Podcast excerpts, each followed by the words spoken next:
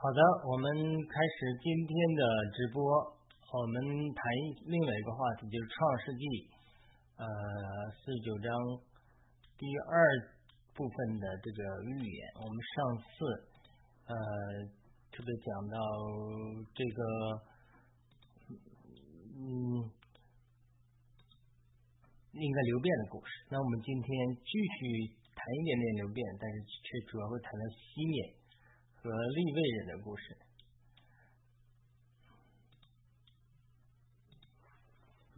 那这个西缅和呃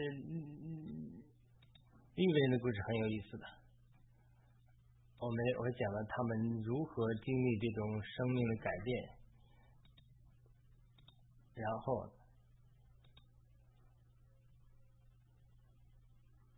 哎，然后我们再看一看，我们今天的标题是。从罪人到珍珠门，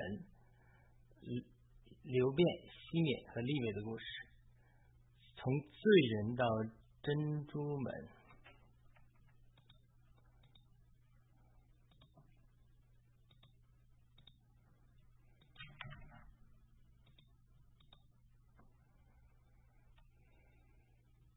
好的，稍等一下啊，我们看看这里怎么回事。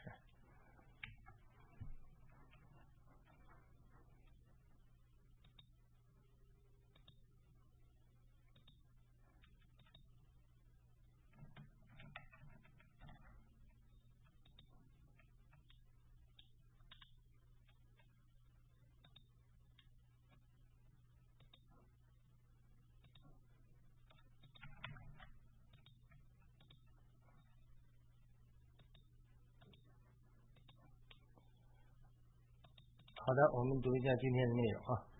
从罪人到珍珠门，流流变西缅和利位的故事。好了，我之前就在写作这个创世纪的四十九章的时候，我讲了之前读经的时候一些感动啊，现在陆续把它整理出来。就是说我上次提到，就是说其实他怎么理解创世纪四十九章他这个预言呢？就是他其实他是十二个儿子，他他当然是给。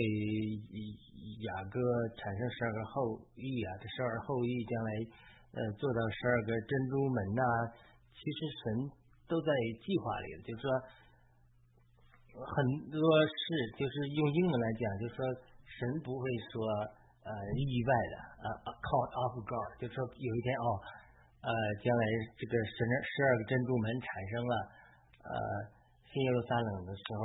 上帝说：“哎呦，我怎么没想到这个事情？他不可能的。上帝就想到一切了，他都在计划之中。所以他在没拣选亚伯拉罕的时候，他的计划就有了。有亚伯拉罕的后裔、以撒的后裔、雅各的后裔，要产生十二个儿子，十二儿子将来在这个新耶路撒冷这个城，这个设计这个城里面，就是他的门，门上有他们呃十二个支派的名字，十二个支派这个。”名字在上面，这个门每一个门是一个珍珠，讲到这个生命的变化，它都是在设计的里面。然后这是以色列人十二个支派做的十二个门，新门新耶路撒冷。然后呢，城墙呢，城墙的根基是十二个使徒，这十二个使徒当然主耶稣在新约拣选的教会的代表，而主耶稣是被弃的头块石头变成了房角石，把犹太人和外邦人。在耶稣基督里出去的仇恨，以弗所说二章十八节讲的。然后我们得以在一个灵里进前到父神面前，啥意思呢？就是在耶稣基督里，一个犹犹太人和外邦人成了一，借着耶稣基督打开的生十字架的十字架上的救赎，然后打开生命树的道路，我们可以坦然无惧的来到至圣所面前，从外院子圣所至圣所面前，对呀，到神的宝座面前要得恩典、得怜悯、得应时的帮助，是希伯来书四章讲。它是整是这个账目，就是账目是这样的，圣殿也是这样的。新耶路撒冷城是一个扩大的殿，因为说，因为启示录讲将来殿中没有殿，但是整个城就是殿，整个城就是殿，整个新耶路撒冷城就是一个账目，就是圣所，是圣所，至圣所、圣所外院的这样一个账目，它就是这样一个圣殿。换换句话说，这个城。就是永存的城，其设计者和建筑者乃是神，这是希伯来说十一章讲的亚伯拉罕因信就看见了，等候那座有根基的城。这根基的城是什么？就是新耶路撒冷。然后这个城的设计者和建筑者乃是神。整个这个神的计划，他在拣选亚伯拉罕之前，他早已经设计好这种蓝图，早已经设计好怎么建造这个新耶路撒冷城，怎么耶稣基督作为房角石。当然，我们旧约中旧约中撒加利亚书讲到耶稣是顶石，顶石。呃，保罗讲到这个耶稣基督是与以色列同行随行的。灵磐石，它也是磐灵磐石。整个以赛亚书多个多个圣经讲到说，它是半边人的石头，但这个石头呢被弃的头块石头，到身上变成了房角石。房角石是角落的，就是角落的石头，就把犹太人和外邦人连起来。犹太人外邦人连起来，这个角石做成根基和门，十二个珍珠门是十二个门，十二个支派。然后十二个呃使徒的名字在城墙的根基上，根基城墙是这种这种各种宝石所做的，这就预表变化。整个新耶路撒冷城就是这样建造起来，然然后整个新耶路撒冷城就就就是这样这个建造，但是呃神也应许这样的十二个。这个是这个十二个支派，将来十二使徒，然后坐在宝座上审判以色列十二支派的等等等等等等等这样的计划，是全盘的一个计划。就是神不会是做事无厘头的啊！今天想到这里，做到那里。像我，哎呀，最近呢，有的时候在菜园里弄这样，哎呀，设计都都设计不好，一会儿想到这个弄那个，想到弄弄那个，弄得很难看。但是神设计的东西都是在没有开始之前就设计好了，在以拣选亚伯拉罕之前，都已经在他的肚子里的后裔是以撒要诞生，以撒要生雅各，雅各要生十二支派，十二支派最后发展成十呃新耶路撒冷的十二个珍珠门，他是他是这样的，所以他在这个过程中我才讲的是说流变也好，西缅和利位也好，犹大也好。从这四个人开始都是犯罪的人，然后他代表的是什么？它代表的是这些从人人从罪人开始，罗马书的这个属灵图画，它是从罪人开始的，但是会就变化成为神的儿子，然后变成神的神的长子的名分的神的 heir 继承人，然后呢，在教会里，在地这个地方教会里，一地一地一处的教会里，然后在那彼此相爱。最后的启示录的时候，就这个教会是是神的国在地上的彰显。当然有一天，这教会扩大是至圣所一的扩大，扩大到新耶路撒冷，成为整个圣殿，就是成整个到七号审判的时候，地上的国成了国主和基督的国，直到永远。然后最后清理外殿、外院子，然后整个。旧造被清理，新天新地，新耶路撒冷降生，这这样一幅图画，就是说他十二儿子没诞生，他们的命令就命令了，命令了什么？他们十二个儿子的弟亲，好像我第一次讲的是一浪又一浪的神的工作，把石头打成沙子，或者说一浪又一浪神的工作，把罪人变成神的儿子，最后就好像便雅悯所预表的，他是。在耶路撒冷，耶路撒冷是在便雅悯的地中，耶路撒冷的里面又有圣殿，这都是图画的预表。预表什么？预表便雅悯，就预表最后到启示录的时候，我们是心腹，主是新郎，他主是神是我们的帐幕，是他在帐篷在我们中间，丰丰满满有恩典有实际，对不对？约翰一约翰福音一章讲。我们在基督里得以进进进到父神至圣所里父的面前，他是一个账目，父子灵是个账目，可以进入他。同时呢，我们人又是神的账目，圣灵住在我们里面，主耶稣就是灵，然后天赋也是灵，敬拜他的要在灵和真实的敬拜，父在这里，子在灵里，灵也住在我们里面，我们就是一个帐幕，我们也是可进入的。父子圣灵住在我们这些基督的身体里面，因为父是超越一切，贯穿一切，又在万有之内的，对不对？这个主就在我们心里中不能否认吧？天赋是超越一切，贯穿一切的，肯定也在我们里面。圣灵也在我们的心里，在我们的灵里，所以我们也是帐幕。新约上呢，就是个彼此做账目，你在我里，我在你里，我们成为合一的这样一个图画。但是在这个图画的完成之前，它需要。经历罪人到珍珠们这个变化的过程，这就是流变、西缅和利位的故事，以及雅各对他们的预言所预表的意义。因为这太太伟大的图画，太漂亮了。整个神在起出召亚伯拉罕之前就已经设计了这个有根基的城，新新约撒怎么做，把他们做成了。只不过旧约以旧约历史表明了。以色列人怎么将来做成珍珠？但是保就正如这个是保罗说的，还是希伯来书写的？是希伯来书十一章写的？是不？就如果是保罗是希伯来书作者啊，这个有争议。希伯来书十一章讲，就是没有这些人，没有我们就不得完全。就旧约他走到这里，他已经产生耶稣基督了，但是他并没有完全。但是在旧新约中，借着耶稣基督的救赎，然后把教会又变成神的儿子，最后。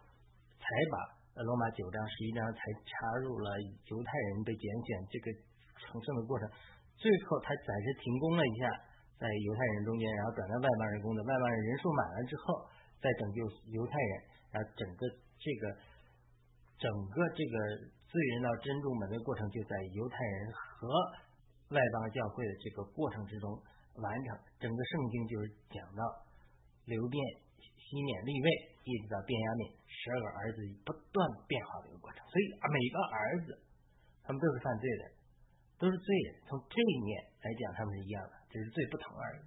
但是呢，流变也好，西面也好，立位也好，一直到变压敏，他们每个人身上带着神不同的护照和每个阶段神的工作，确实指出了神手中的工作一浪打一浪，一浪又一浪，直到把罪人。做到珍珠门，这种新耶路撒冷建造成了成功的这样一个故事，所以我祷告神，呃，把我这些感动整理出来的时候，再给我新的感动，特别在后面的十二个支派，犹大啊、约瑟啊，很多的支派，他那个预言是非常奥秘的，加德啊、雅士啊，很多奥秘的、难懂的。图画性的语言的时候，我祈求神给我更多的感动，把这个呃这个雅各预言这个奥秘分享出来。当然，我们中间也会谈到《生命记》三十三章的时候，摩亚摩西对十二支派的预言，以及他们在整个圣经中的不断的生命经历上的演变。我们读圣经一定要 personify，personify 的英文的意思就是什么？拟人化。我们要知道，以色列人他就是个集体的人。我们今天教会就是新以真以色列人。你不能光看他一个个人，你要看一个集体，属灵的人的一个集体。我们犹太人也好，以色列外邦人、基督徒也好，我们又合成又一个集体，就基督的心腹。好了，我们读一下这个预呃这个纲要部分。我们常常说旧约是图画，新约是属灵世界，对不对？比如以色列人过红海是一幅美丽的图画。那么，它预表的是什么？新约中得救的基督徒从黑暗的国度进入神光明的国度。同样，以色列人十二个儿子的故事和经历是一幅美丽的图画，揭示了新约基督徒从罪人变成圣徒，并建造为成为新耶路撒冷的属灵世纪。那么，流变的淫乱让他失去了神的祝福和长子的名分，而西面和立位的残暴和凶杀。让他们也失去了成为基督先祖的祝福。首先，我讲啊，上次讲过了，神开始并没有是命定犹大支派产生这个，因为神并没有开始就憎恶呃老大流变或者老二西面老三立位了，是因为他们犯罪无法被神使用，因为神是不偏待人的。犹大也险些失去这个祝福，他跑到摩亚乡间。两个儿子都死掉了，犯罪死掉了。那么流变、西缅和利伟的故事，它描绘了罪人犯罪的图画。流变是淫乱，西缅和利未是杀人。而在新约保罗的著作中，则对人的罪进行了详细的注解。保罗在罗马书讲的，神任凭他们陷入可耻的情欲，这个情欲罪是一章二十六节，罗马书。然后罗马书一章二十九节、三十几节列举几十种的罪，我只举例一章二十九节讲了，充满了各样的不义、邪恶、贪婪、恶毒、满了嫉妒、凶杀、争竞、诡诈、毒恨等等，后面还有几十种。保罗在罗马书一章列举了人的几十种罪，给人的罪恶做出了详细的属灵解释。正如一句俗话所说的：“罪人的工作就是犯罪，这是他们所做的。”这是句英文说的：“The sinner sin。”罪人有各样的罪，但是并不是神渴慕的人的结局。我们是从罪人开始，但是我们不是结束于罪人。整个罗马书的结构就是这样：从人的罪谈起，各种罪，外邦人的罪、犹太人的罪。罗马书一章三章，然后到四章五章就谈谈因信称义，讲了亚伯拉罕的经历啊，讲了大卫的经历啊，因信称义。然后罗马呃六章啊、七章啊，呃讲的。这个与基督的联合，那那么在罗马六章讲的基督的联合，罗马七章的经历就他肉体的挣扎，就是我是得救了，可是我怎么活不出来呀？我想行的善行不出来，我想不想行的恶才行出来啊？那罗马八章就讲，哦，我在基督耶稣里，生命之灵的律得救得释放，啊，信子之灵就是生命平安，信子之肉体觉死，我的拣选很重要。然后罗马九章十一章又回来讲神对犹太人的拣选，然后到罗马十二章，保罗又回头接着讲他生命上的经历，就是说我们不仅说因信称义了，与基督联合了，在肉体里挣扎，以及胜过这个心思拣选灵就得着得胜。那么我们灵魂灵里得救了，可是我们在罗马书十二章一节就讲。我还给你心思的更新呢，这一生的变化，你不能说我得救就完了，我出埃及就完了。你出埃及，你还要吃馒头，还要把从你这个埃及的口味变化过来啊。你不仅要心里心思的更新，你你说我身体不献上，那怎么行？所以罗马书十二章一节讲心思的更新，身体上的一个活计，这个活计就是在教会里彼此服从啊，罗马十三章彼此相爱啊，罗马十四章，然后。罗马十五章、十六章讲传扬福音，给外邦人做见证啊，神照我的福音，能够把这些历史历代启示出来的奥秘行出来啊。换句话说，在保罗的罗马书中揭示了一个第一个过程，就是虽然我们是从罪人开始的，但是我们却结束于神在地上的教会，就神国度在今世代的显现。这个虽然后面罗马书没提，但是我们知道启示录讲教会最终会被建造成为新约路撒冷。我们不能永远停在罪人的地位上，这不是神对我们的旨意。我们是从罪人开始的，神对我们的旨意是要我们从罪人变化成为神的儿子。这就是流变、西缅和利未人的故事。他们开始于罪人，最终却成为耶路撒冷城墙上的门。这启示录二十一章十二节讲，以色列人的十二个支派的名字写在十二个门上，每个门都是一个珍珠。是启示录二十一章二十一节。珍珠受到生命的变化，是河蚌受伤之后分泌出生命的汁液，产生了珍珠。这都受到耶稣基督在十字架上的受伤，产生了复活的生命，把我们这些伤他的沙子变成了一个一个的珍珠。所以我讲希伯来书实际上说，嗯，这些人旧约的这些有信心的人，没有我们，他们不能完成。一方面讲了基督的身体必须完成犹太人所做的工作，同时呢。因为耶稣基督在十字架上成就的救赎，才能最后拯救这些流变、细位、立面、呃流变、西面、立位这样的人。因为在神在十字架的工作上，它是超越时间和空间的。好了，我们来看第一个小标题：雅各对西面和立位的预言。无论是雅各对流变啊，还是对西面和立位的预言，它都是阶段性的。它并不代表是完整的工作。我们如果看见摩西在生命记对十二个支派的预言，就会有更多的启示。在旧约圣经后面的记载中啊，他也有进一步的陈明，讲的这以色列十二支派的他们生命上的变化，我们需要看出来，需要从蛛丝马迹中把它找出来。在新约中，特别启示录对以色列十二个支派的结局都有更美好的描述。我们会在后面更多探讨摩西在生命记三十三章对十二个支派的预言和他们在就业中啊或者心理中命运的发展。在这里，这这这第一个小点里面，我们侧重于看雅各的预言。雅各论及西缅和利未的预言说，西缅和利未是弟兄，他们的刀剑是残忍的器具。我的灵啊，不要与他们同谋；我的心呐，不要与他们联络，因为他们趁怒杀害人命，任意砍断砍断牛腿大筋。他们的怒气暴烈可咒，他们的愤恨残忍可阻。我们要使我要使他们分居在雅各家里，散住在以色列地中。这是创世纪四十九章三十七节，雅各对西缅和利面他的一对一起说的预言。西缅和利位是迪娜的同母哥哥，迪娜是雅各家唯一的女儿。在创世纪三十四章的记录里，迪娜被事件玷污。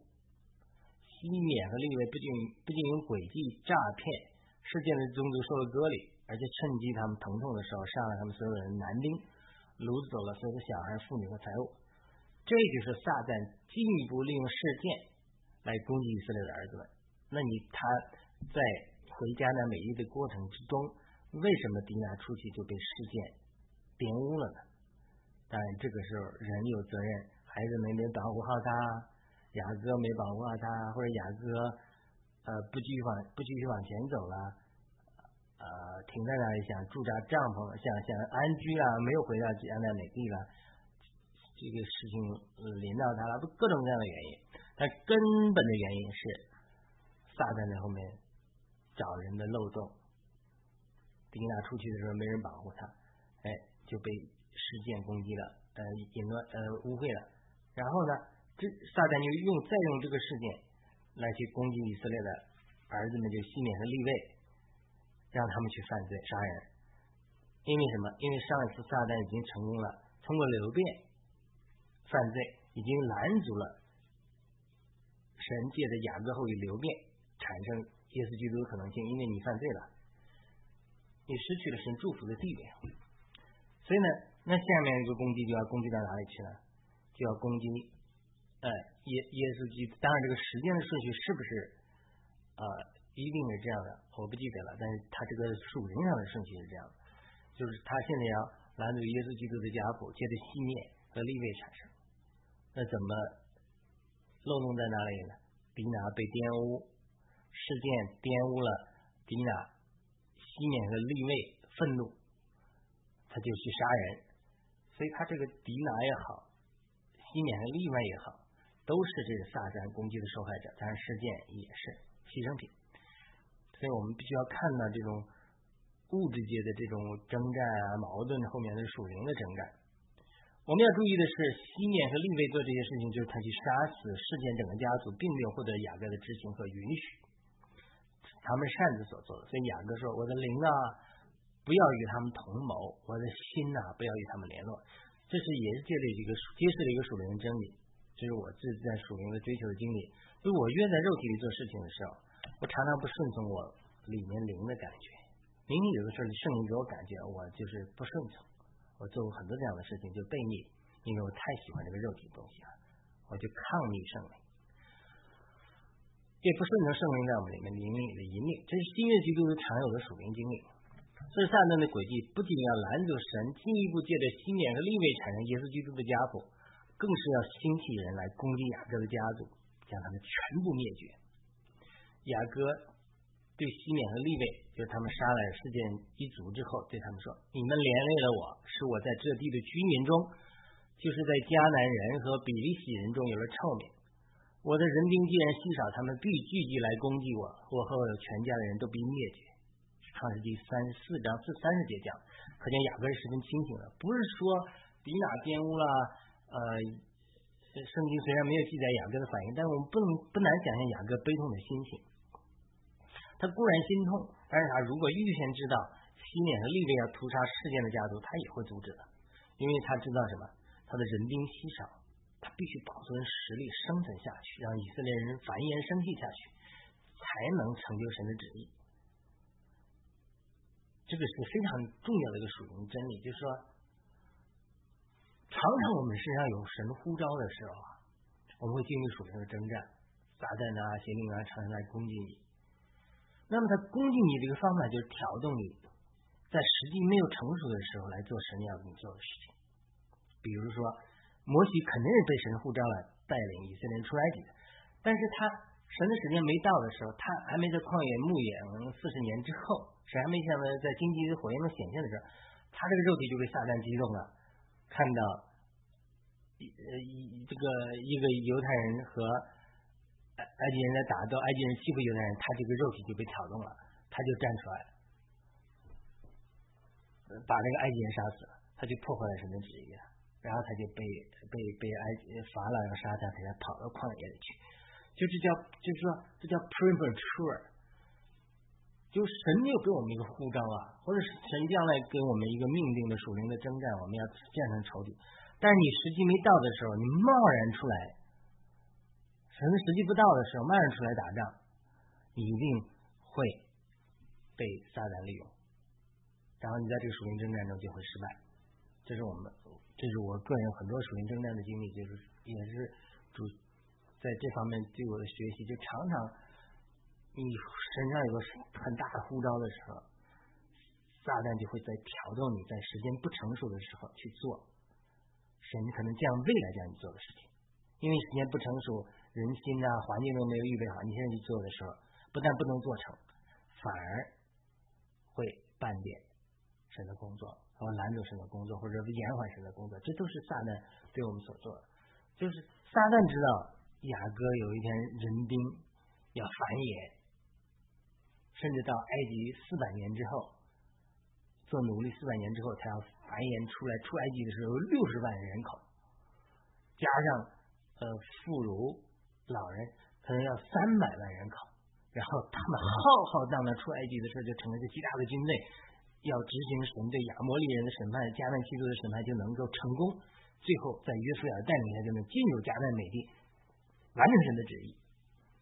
它是个迂回的政策，但是呢，就是就是神撒旦就知道，在你时机不成熟的时候。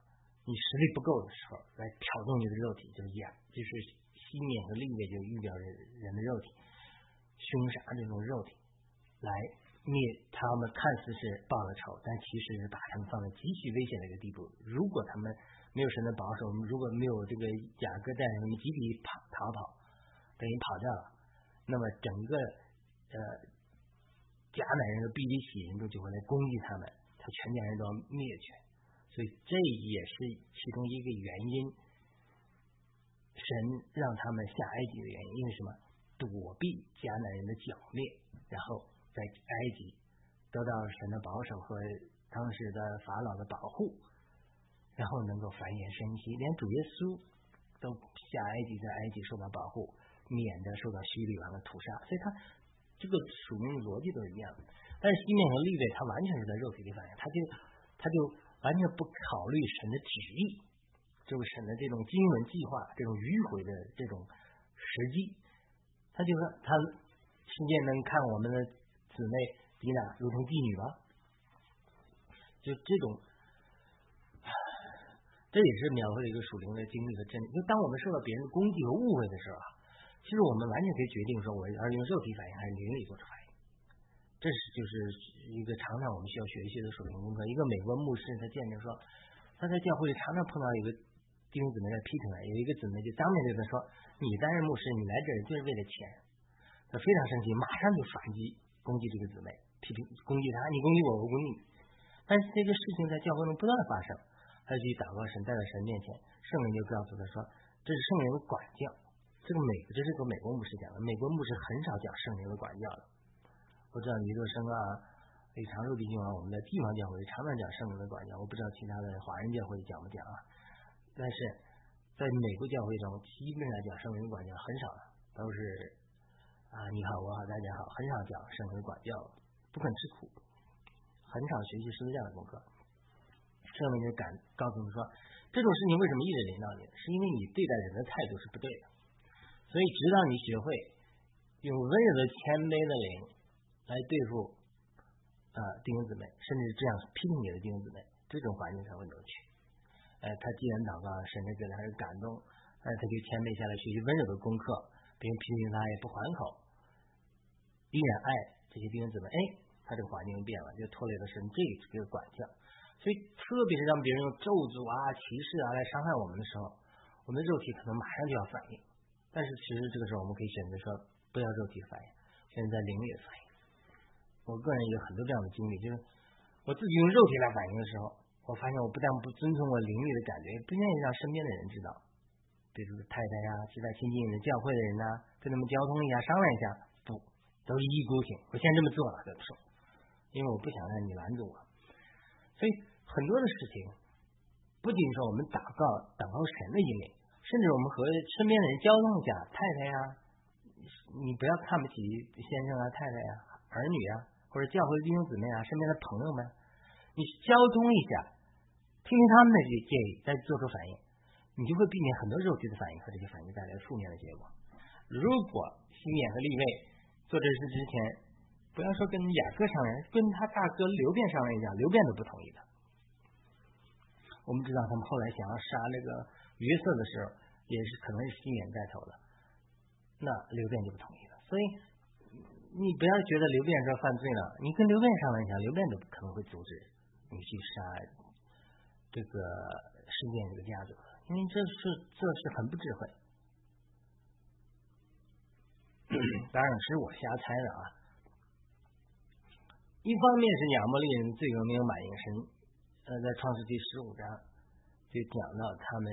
要下埃及。另外一方面呢，这些呃立位啊、西缅啊、立位这些不智慧的行动，他们让让雅各这个人丁稀少，连说要下埃及的才七十个人，这人很少。他在迦南生存去，他可能被人灭绝了，所以也是让神的计划被破坏。当然，我们知道神的主宰还是主宰一切，所以我们这种。对事物的反应一定要和别人交通，特别在基督的身体里，一定要配的。你什么事都不想别人，不跟别人商量，你就自己做决定，这种独裁一定会犯错。当然，我们更应该让主知道，借着祷告交在主的手中，听从主在灵里给我们的引领。但是西缅和利未没有这样做，所以雅各让他们分散在以色列的民中，通过他们的弟兄来平衡限制他们，免得他们在犯大错。所以这也是一个属灵的功课要学习。好的，另外一个小点、小标题，第二小标题：留院命运的转折。那么，刘辩犯了罪，但是他在一件事情上还做的很好，就是他的弟兄们要害约瑟的时候，他是唯一反对的人。但是他不幸的是失去了威信，弟兄们并不听他，因此没有能够挽救约瑟。后来犹大出主意说把约瑟卖了，好了，说不可杀他，因为他是我们的骨肉，你不可流他的血，我们卖卖出去好了。弟兄们就听从了犹大，这也说明犹大将来有这种君王的权利。呃，犹大这样做或许也是变相拯救了约瑟啊，创世纪三十七章二十七节。但是无论如何，刘辩真的是失去了长子的名分权利。甚至面临后裔灭绝的危险。不要说弟兄们不听他了，他连家族生存都有危险，以至于摩西在《生命记》三十三章三章六节对十二支派的祝福里，就说：“愿流电存活，不致死亡；愿他的人数不致稀少。”这种情景在旧约中持续了多少年，我们不得而知。但是在四世纪的时候，女先知 Deborah 底底波拉的赞美中就提到，在流变的族系中。有心中定大志的，这是四世纪五章十五节和四世纪五章十六节，和在流变的族系中有设大谋的。那个时候，以色列拜偶像，把神交被神交在迦南的耶宾的手中，他的军长西西拉来欺压以色列人。神兴起女先知迪布拉和一个将军巴拉击，但是还有亚裔了，也击败了耶耶宾的军长西西拉。在这个时候就。他的诗歌里赞美就说：“好，流变子子集中族系中有人奋起设大立大志设大谋，这个很重要的。啊，我们知道这个其实可拉背叛的时候，很多可拉的后裔并没有参与背叛，甚至亚萨也是可拉的后裔，萨摩尔也是可拉的后裔。呃，如果我没记错的话。萨摩也是可拉后裔，但亚夏肯定是可拉的后裔。就这些可拉的后裔，他们也后来成了诗人、先知，他们能够被神大量使用。就说你做的罪，先祖的罪，不一定能觉得后的罪，因为后来耶和华也多次讲，父亲的罪是父亲的罪，儿子不因为父亲的罪受到审判，连。呃，这个呃，连那个《史诗记》中呃，《生命记》那个《民数记》中记载那些那些那个呃几个女儿们，呃，他爸爸犯罪，那么他爸爸犯罪之后，呃，这个人叫什么来着？我一下忘记了。他在最终死的，但是他不是跟可拉一党背叛的。那么，那么这这个情形中。那这些女儿们就到摩西那儿请求，说：“你为什么不分地给我们？对不对？”那那嗯，那他们就摩西就站在神面前，摩西站在神面前，神说：“这个呃，你你这些这个希罗黑哈，他的众女儿，你你得给他们东西，你得给他们遗产。他他家里没有儿子。”但是你你得给他们，呃，你你你你你你得给他们，而且设了一个定定律，就是说没有儿子的女儿你也得给他家继承家家族产，就这种不能说哎呀我我以前常常是这样，哎呀我是农民的儿子，我没啥本事，或者说我父亲你你没啥本事啊，我觉得我也成就不了什么。就是你不能说啊，我先祖犯了罪了，我就没希望了。就这种这种这种错误的思想会拦阻我们呃为神做大事。所以我们不管我们人生中的先祖啊，或者我们人生的前半部分我们多么失败，都不要跌倒。我常常用他那的话鼓励自己，就说往事不可见，来者犹可追。过去的事你改不了了。但是你未来的事还可以改变，你今天还可以立大志设大谋啊，你今天还可以奋起啊，改变自己的命运呢？要向神呼吁祷告，我要改变自己，我要悔改啊，我要立志啊，我要设大谋啊，我为神使用啊。我们不在年龄，都是这种啊，都是可以这么做。我们都是从淫乱生的，我上次讲过了。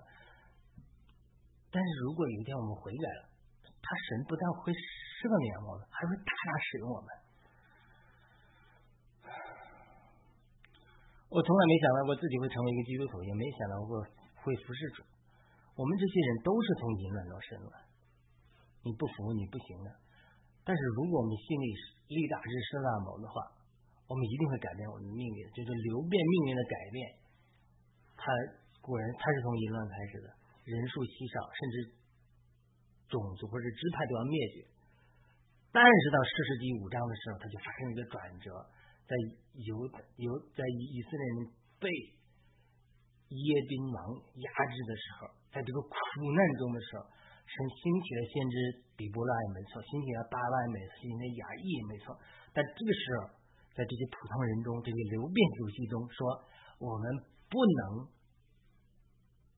在。让流变的受到的咒诅在影响我们，我们要奋起，我们要立大志设大谋。我们在这个艰难的时候，我们要做战士，为神征战啊！他们就站起来，以至于整个就改变了流变的命运。后来流变就脱离了这个呃人丁稀少这个命运，他们最后能够做到珍珠门，它不是偶然的，以至于在。先知底波拉他的赞美神的诗歌里就特别两次提到流变的祖系中有立大志的是大某的，就在我们人生低谷的时候，我们过去失败的时候，不要说就被被打倒了，爬不起来了。我们当然首先像像摩西一样，要能被神打倒，除去我们的骄傲。但打倒之后一无是处之后，你要站起来，站起来，不再是我，那是基督在我里面活着。站起来，为神做做做大事。呃，其中大卫手下有一个大大将勇士，他说有一天他下雪的时候掉了一个坑里，然后那里有个狮子。他就奋起，杀死了狮子。好啊，你想想，你要是这个人的话，你本来就日子不顺啊，下大雪，路上很滑，结果又掉了个坑里去了。掉了个坑里，说我求人去救我吧。没想到不但没人救你，还有个狮子要吃你，这就预表人生这个倒霉的时候，喝冷水都塞牙。你看这个勇士。出门碰到下大雪，下大雪掉到坑里，掉到坑里有个狮子在等着他，所以他奋起，圣经记载他奋起，他就把那个狮子打死了。这个狮子当然可以预表这个撒旦啊吼叫的狮子，就是我们人生的时候，有的时候进入低谷的，屋漏偏逢连夜雨，低谷的时候掉坑里还有个狮子要吃你，所以这个时候你一定要奋起。你改变自己的命运，像刘辩一样，力打这射大魔，像这个大卫的勇士一样，力奋起把这个狮子打出来，你成了一个勇士，被记载在圣经里。所以这个是我们人的志向非常重要。我记得我在高中的时候特别不好好学习，甚至在班里倒数第几名。我那我有一天就随口开口说：“哎呀，我说我将来也想上大学。”有个人正在洗头，那那就在那个。乡那个县级中学的时候，水也很少，那头水脏的头水脏的不行，头也脏的不行。洗完了之后，我说我要上大学，他就从那个澡盆澡那个那个洗脸盆里露出那个 脏兮兮的脸和那个脏兮兮的水，像狗一样摇晃那个头，然后就对我说：“你的意思是你也能上大学，因为你学习也不咋样。”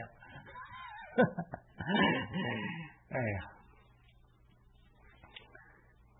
但是有一天我忽然发生变化，我就是放了一吊儿郎当也不好好学习。我有一天忽然就这种有感动，那时候也不信主，但是没人给我讲。可是上帝可以在人不信主的时候对我说话，我就忽然灵里有个心里有个感动。我说我将来这个人生要做一件大事，所以我不能这样晃来晃荡的过日子，我要去学习，要上大学。所以我一个人就变了，我同很多同学就开始好奇、吃惊，哎，你怎么变了？还说将来要做大事啊，要成功啊，所以我为此不断努力上进，也考了几次试，最终考了大学了。但我并不知道人生要干什么业，什么大事。本来我怀着对世界的野心呐，希望到美国镀个金呐，然后回国再做个什么呃主持人呐，或者做个什么成功的这个人士啊。但是到美国又信主了。哎呀，神就对付我这种世界的野心呐，就在教会成天我天天读圣经了，这种野心也除去了。信主之后，我也不明白神对我未来的计划，但是经过十几年神对我的对付和在圣经的学习，到二零零二零一五年一六年的时候，我遇到人生的一个危机，然后这个危机接着祷告得到转变，这个时候我就寻求很多先知性的话语呀。啊，先知性的操练，恩赐的操练也开启了。有一个美国姊妹从来不认识我的，她就对我说：“她给我打过招呼，她说，嗯，她说我看见你提着这个旅行旅行箱在到处旅旅行，而且呢，你从小的时候想做一件事情，但是呢，神一直不许可你去做。但是现在呢，呃，上帝说。”你你你你要重新捡起来，因为最初你这个想法是神给你的。其实我知道，就是我特别呃，大学学媒体啊，希望做一个媒体人啊，希望做一个主成功的主持人呐。那时候就想到的是这些。但是呢，呃，到美国之后，神带领我往不同的方向，我慢慢就放弃了。所以呢，没想到二零一六年左右的时候，他对我发了一个预言的时候，哎，慢慢慢慢神带我到媒体宣教里面，慢慢也天天做节目啊，媒体宣教啊，又又捡起来了。所以这些事情都是出于神的，只不过神给我的时间没到。呃，我也是站在前后，我有一个异梦啊，在一个异梦里，我被灵带提到天上开个会，这个会就是神给。一些有媒体执事的人啊，这个开的会，这种我有异梦之后，常常有这种呃灵被提到天上开会的经历啊，呃，听上去非常的奇怪，但是真的是先知性恩赐中常常有的。呃，那我坐在第一排，我就被带到一个很大的直播间，哎，看到那里写这个中文字，就是伶牙俐齿，这是我高中的时候一个同学对我的一个一个一个评价嘛。然后我就知道神赐过一个一个媒体的执事，呃，从小开始啊越来越大，然后就做过很多异梦，就讲的是从拿着手机啊在那录音呐，然后手机越来越大，变成一个屏幕，变成两个电视屏幕，变成无数个电视屏幕，变成一个立体的多角度的电视屏幕。这这是神给给我讲，就是将来我的这个知识通过媒体传扬出去会越来越大，从小到大越来越大，所以很多这样的印证。到二零一七年最后一天，主把我的灵骑到天堂上，从天堂一个玻璃后面看人上天堂啊，这种神奇的经历，他站在我身后，告诉他对我的计划，说参与要来中国大复兴啊，帮助吧，呃，传福音啊，带无数的人，呃，帮助带无数的人灵魂到天堂去啊，就就这这些神助就去确认，就是说，从我的经历上来看，我真的是非常卑贱、普通、软弱。也没有智慧的一个人，但是呢，我们这些人，包括神启示我的很多的中国人要进上天堂的这些人，他们无数的人，我们都是流变这样的人，我们都是从流变开始的，从淫乱走生的，从西缅立位这样的人，都是犯罪的、杀人的。但是我们悔改信主之后，我们最终被带到天堂，成为新耶路撒冷的一部分。好了，我们读下一个小点：西缅命运的转折。西面除了可能是带头杀害事件家族的人，他也可能是带头杀害约瑟的人。在约瑟担任埃及宰相的时候，特别捆绑了西面，并关押了一段时间，让他们的弟兄们都走了。创世纪四十二章二十四节，直到等到他们第二次来敌粮的时候，带了便雅悯同来埃及，才释放了西面。这个或许印证了西面是带头伤害约瑟的罪魁。雅各预言西面要分散在他的弟兄中。西面古人后来居住在犹大中间，他没有地，在犹大中间得了地。这是约书亚十九章一节。但是摩西在生命第三十三章的预言中并没有提及西面，这个是很多解经家在感到困惑的点。西面是如何得到拯救的？西面是靠便雅悯得到拯救的，包括在旧约中，等犹大带了弟等弟兄第二次来敌粮的时候，带了便雅悯。来的时候，信念才得到得到释放，这是一种 prophetic picture 预表的图画。就便雅悯是基督的预表，也是新耶路撒冷的预表。就等到新耶路撒冷成建好之后，这个信念会最后得到拯救，它成为一个珍珠门。我们今天的罪很多都是杀人的罪，很多人可能你说我没有直接杀人呢，但是或许我们都可以间接杀人或者伤害人。首先，我们憎恨人的时候，常常都会有杀人的想法，这些都是罪。按照主耶稣的教导来讲，你眼中看到女人有淫乱，你就犯了淫乱的罪。同时，我们心里憎恨人的时候，我们都想杀人的时候，恨不得别人死的时候，其实已经是杀人了。那当然，你至少杀死一个人，就是耶稣基督钉在十字架上的时候，我们是那个罪人。我们在救人，你在亚当里一同把主钉在十字架，你至少杀死了主。只不过你灵灵里看见了一个真理，你看见这个真理，你会人生发生极大的改变。连与主同定十字架的强盗，也因着悔改和耶稣基督救赎，与耶稣基督同年来来到乐园。所以说，呃，耶稣说这个，所以呢，这是关于西面的一个故事。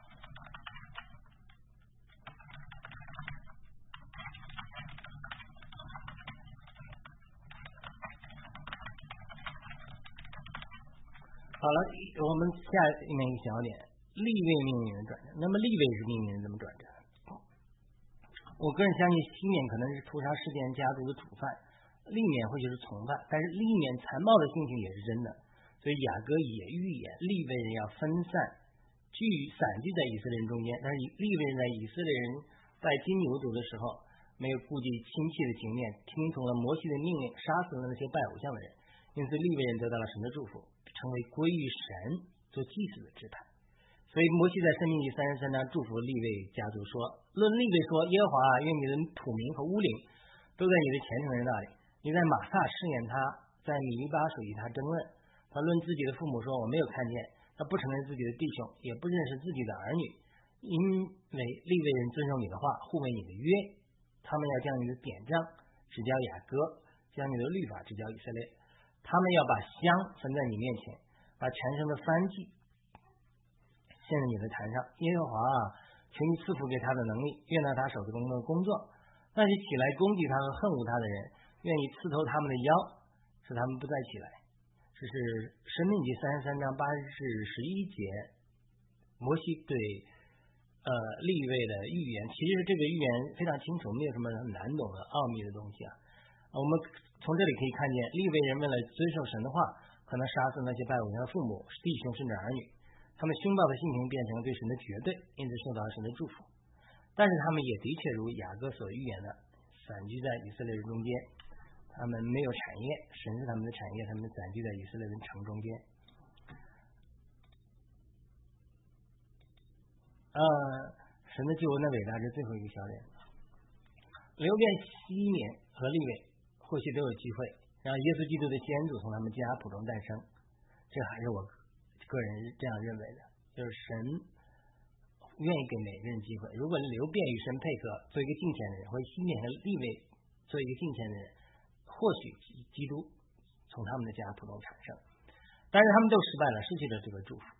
但是耶稣基督是救赎的主，当我们犯罪失败的时候，在耶稣基督里，我们会经历救赎，再一次获得神给我们的祝福。就是我们过去犯罪了，我们过去失去一些属地的祝福，但是。我们会在耶稣基督里得到首天的祝福。那么以色列的十二儿子代表神的工作是一浪接一浪的，他们代表神不断递进的工作。虽然犹大也犯罪了，但是犹大却在他玛的帮助下产生了基督的先祖。这个基督的先祖最后成了万邦的祝福，又反过来成了犯罪的流变、熄灭和立位的救赎。以色列的十二儿子，每一个人都是罪人，那最后都变化成为一个珍珠美。这启示录讲，他们里面都有神的特别呼召和恩赐。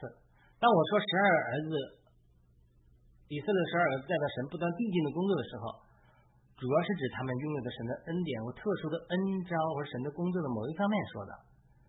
他们作为罪人都有共同的特点，因为罪人的工作就是犯罪。你无论杀人、犯罪、同性恋、他罪都一样的，罪的工价就是死。但是每个人他代表了神的呼召和神的递进的工作却是不同的。我们都从灵变流变开始，因为我们都是从淫乱生的，这个淫乱的性情就在我们的里面。同时，我们残暴的性情也从亚当犯罪之后流淌在我们里面，就好像亚当的第二一个儿子该隐杀了他弟弟亚伯一样。这个杀人的生命也是在我们的里面，这就是立面、西面和利位所代表的。但是我们的悔改就会带来救赎。正如大卫在诗篇五十一篇所说的，大卫在这个诗篇里承认说，他犯了淫乱，他是从罪中生的，因为他母亲在罪中就怀了胎。我上次讲过了，神神学家猜测，大卫是他父亲和他母亲淫乱产生的结果。他母亲或许是小老婆，或许是个妓女，或许是别人的，他他是他是在淫乱中生的。他又杀了乌利亚和乌利亚的老婆八十八。犯淫乱的罪，甚至生了第一个儿子就死了。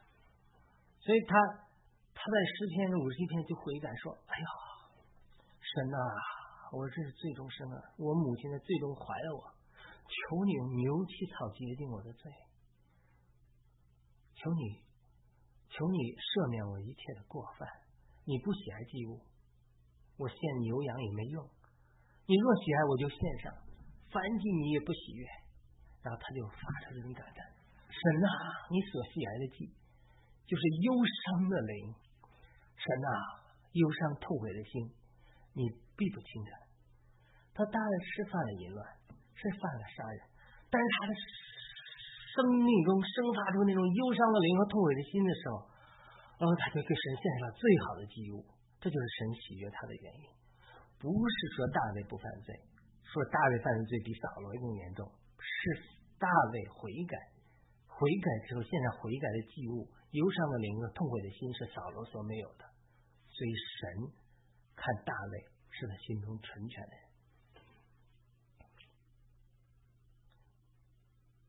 所以呢，我在地方教会的时候，我们就听了有这样的教，就说。大卫的悔改加上神的赦免，就会产生一个结果，就是神的平安，神所喜悦的人就是所罗门建造圣殿的人。所罗门是大卫和八十八生的第二个儿子，神不喜悦第一个儿子死掉了，但是神却喜悦所罗门，并且把王位传给所罗门，就是。这个属灵真理是非常重要，就是大卫犯的罪，杀人的罪、淫乱的罪，他悔改之后献上神做祭物，神悦纳这个祭物之后，嘣一结合，就产生了一个建造圣殿的人。这个圣殿的人是谁呀？建造圣殿的人就是所罗门。大卫还人生还犯了另外一个罪，就是他属天以色列人受到神的审判瘟疫，但大卫又悔改了。神就启示他说到阿尔南人的火场上，把那块地筑一个坛献给神做祭物，以色列人的瘟疫就出去了。那个坛阿尔南河场那个坛那个地点就是哪里的？就圣殿的位置。这是在地方教我们学习，就是大卫第一次犯罪，他他的悔改加上神的赦免，产生建造圣殿的人。大卫第二次的犯罪，他数点以色列人，他又悔改了，加上神的赦免，就产生了圣殿的所在的建筑的场所。这就是流变和西缅立位的故事。我们是犯罪，但我们的罪悔改的时候，就是耶稣的救基督的救赎的时候，我们就那个沙子伤了河蚌的一个珍珠或者河蚌的时候，河蚌就分泌出生命的汁液，就一点耶稣基督在生命中释放了他的救赎的能力。就把我们变化成一个珍珠，这就是神救恩的伟大。我们都是流变，我们都是西面，我们都是立位，我们都是从罪人开始的，但是我们的结局却是一个珍珠门，确实成了新耶路撒冷哦，永远受称赞的神的杰作。就好像保罗说的哦，你们是原是神的杰作，弟兄姊妹们。我们不能沉浸在我们过去的失败中，或者我们先祖的失败受到了咒诅，或者我们个体过去人生的失败中，我们必须像流变一样翻起，立大志，设大谋，我们成为一个能被神大大使用的人。我们被神使用，不是来骄傲，不是来炫耀我们自己，乃是成为神伟大工作中把罪人建造成珍珠门这样一个伟大工作中。一个能够被神使用的人，好那，好的，我们今天就呃分享到这里。但愿我们的读经，我们这些感动能够祝福您啊！希望您帮助我们点赞、转发、评论啊，传播我们宗主得到这些感动。我们下次再会。